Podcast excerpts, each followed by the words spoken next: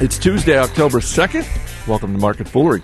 I'm Chris Hill, and joining me in studio today from Motley Fool Rule Breakers, the Lyons George, and from Million Dollar Portfolio, Charlie Travers. Guys, good to see you. Hey, Chris. It's my wife's birthday, so let's wrap this up so I can actually go buy her a Go present. buy a gift? Yeah, I got, I'm I'm not a good husband. You're in trouble. I got to get on that. Uh, we're going to talk global brands. We're going to talk solar energy, but we're going to start with the Facebook.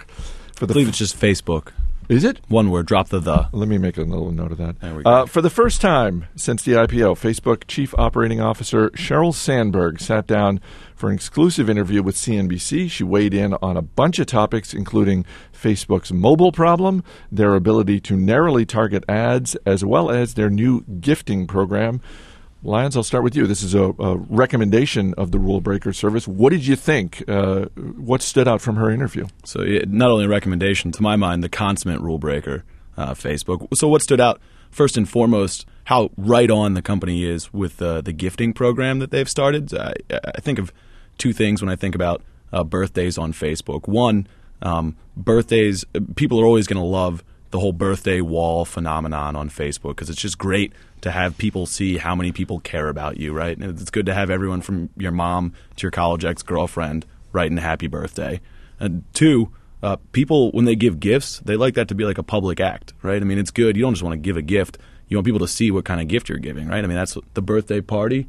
Like the big structure is everyone sits in the living room. The birthday boy or birthday girl sits there. They say who the gift is from, you know, and then they open the thing. So, uh, you know, being able to sort of do that over Facebook when logistically you can't all get together in a living room, that seems pretty sticky to me. Um, So, what kind of gifts are these on Facebook? Are these like Amazon gift cards or? no, so so right now it's physical gifts. They're working. They acquired this company Karma on the day of their IPO. Everyone was so pissed off about uh, what the shares were doing, they didn't even notice. But you can send it, it's everything from uh, you know a shaving kit for your for your dapper father or uh, cupcakes, you know, given to your little sister. So it's kind of a wide range of things. Although I do think, uh, to to your point, they are going to move into sort of store credits and things like that because from a logistical standpoint, it's a lot easier to do. You know. Charlie, what did you think? Uh, I- I'm glad somebody's out here getting a positive view of Facebook out to the financial media. This company's been beaten up ever since the IPO.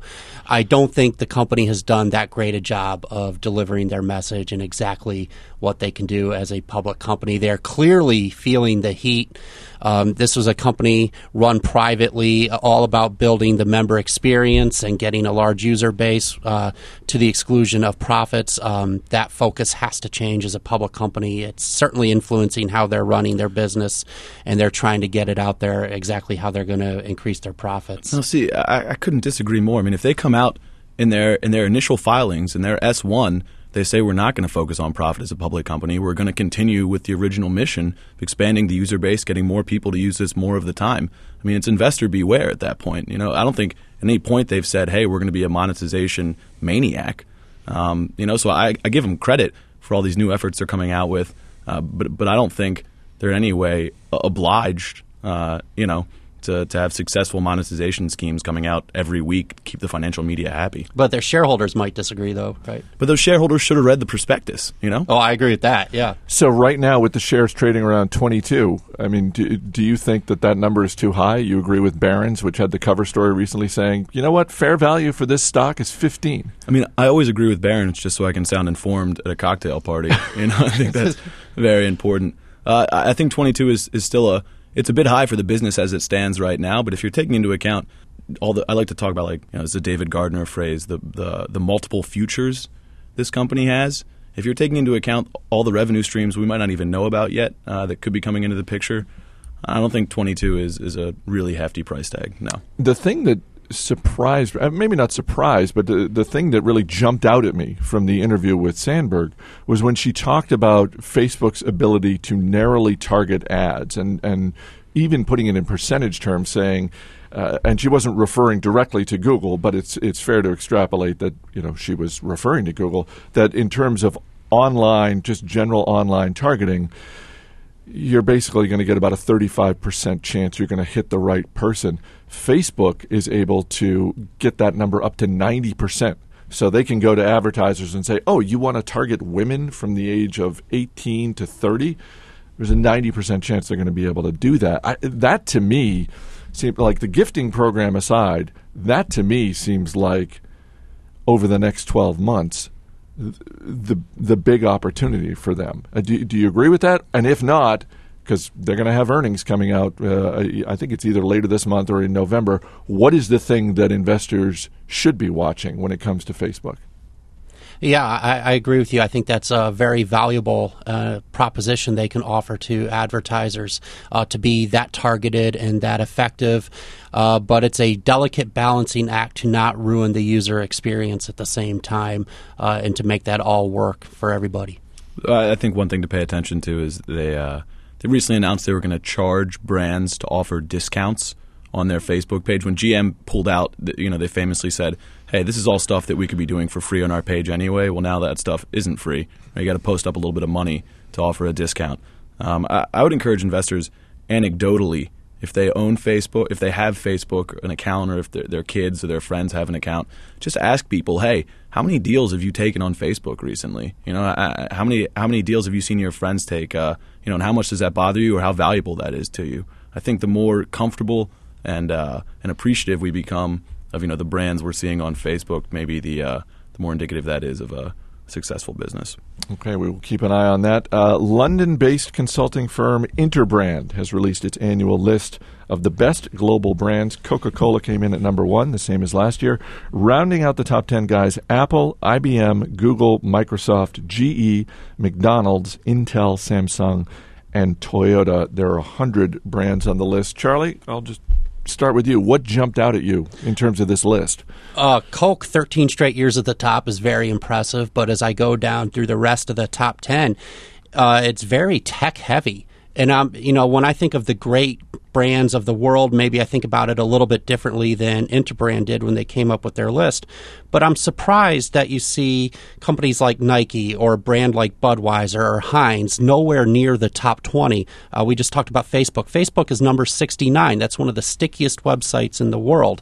Uh, and to have these kind of companies falling behind Intel and GE and IBM just doesn't really make intuitive sense for me, though I understand they're looking at financial measures as well.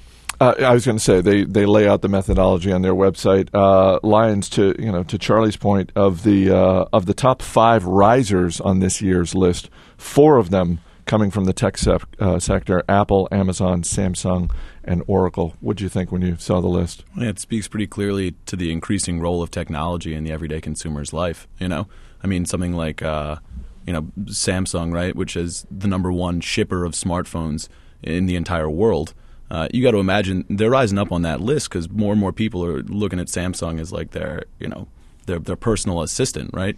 Anyone who, you know, we all have smartphones. The more and more we use those, the more and more we trust those brands because we trust the device that the brand put in our pocket.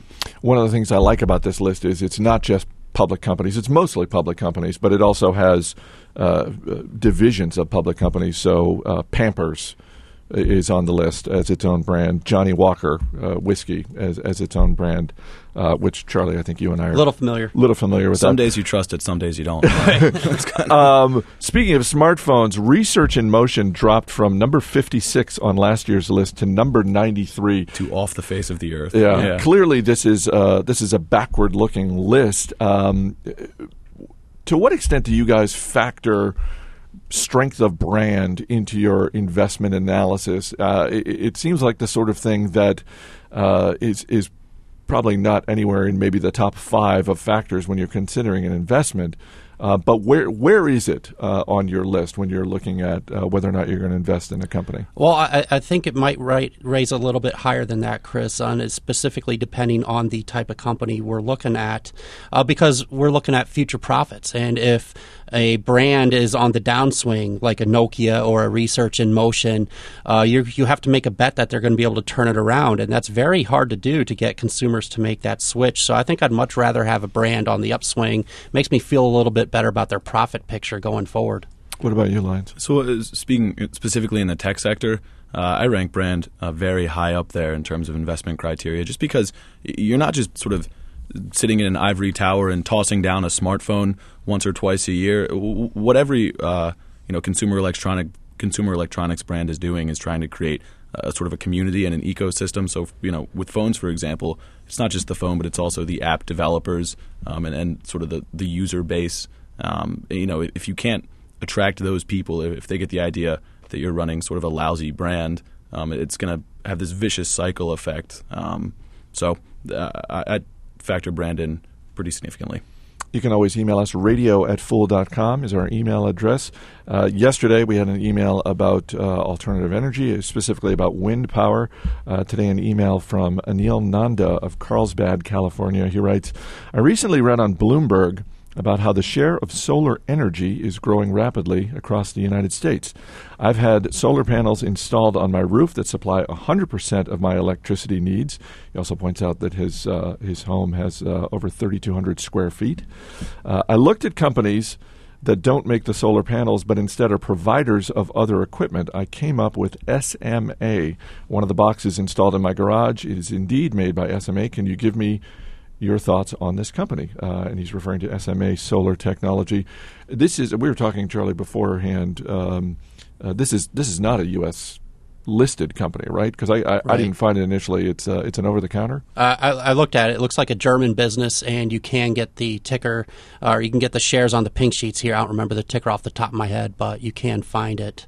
Um, I, I did glance at their financials, and their revenue is soaring, but their profits look a little bit flat. And I would say any investor looking at a company like this in the solar space, it's very competitive, prices have been coming down, is you want to make sure the business has some semblance of pricing power and the ability to keep profits coming in year after year. Lyons, what do you think when you're whether you know broadening it from SMA when you're looking at solar energy companies? What what are some things to be looking for? So one thing to look out for is just be sure you know what trend you're investing in and what forces are underlying that trend. So uh, it is true uh, that solar has been gaining a fair amount of share in the United States, especially over the last quarter. What we're talking about there isn't the residential market, which by and large is falling off, but instead uh, like the, the broad scale utilities market. So uh, an interesting little factoid here is that uh, states like California, Arizona, Nevada have enacted legislation that pretty much obliges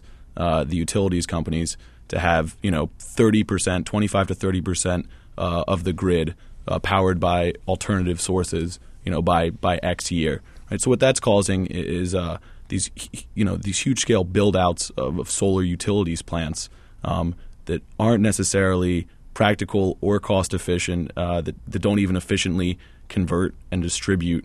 Uh, and especially store storage is one of the, the toughest sort of issues with solar energy um, that aren't that aren't as efficient as just traditional, um, you know, energy methods.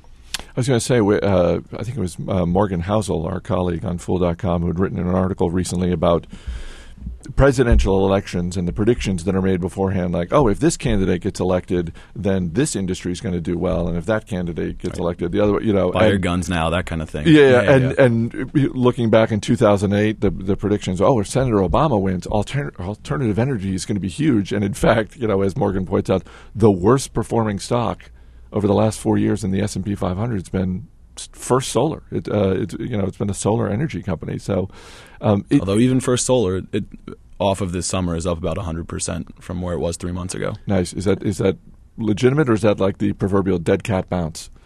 Uh, you know, at, at, the risk of sounding grotesque, it might be a dead cat bouncing. um, is is just one last thing on solar power. Um, it seems like some sort of government support, whether it's state based or or on a national level, it seems like that's incredibly crucial for, for alternative energy. Is that the case? Like, is that sort of the thing to look for?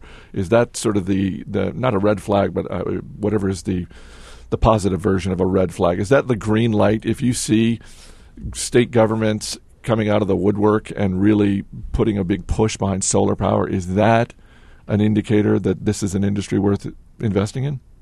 Well, you have to understand the terms, and Lyons mentioned some of the U.S. states, uh, but over in Europe as well, there were massive subsidies in Germany and Spain that have since fallen off for solar power, and it hurt those companies pretty badly. So, if that's your thesis going in, understand that it can go away just as quickly as it was turned on, and just know what you're getting into if we see rapid adoption in the city of Seattle, Washington, is that is that as good? You know, it's here to stay. That's always a strong signal.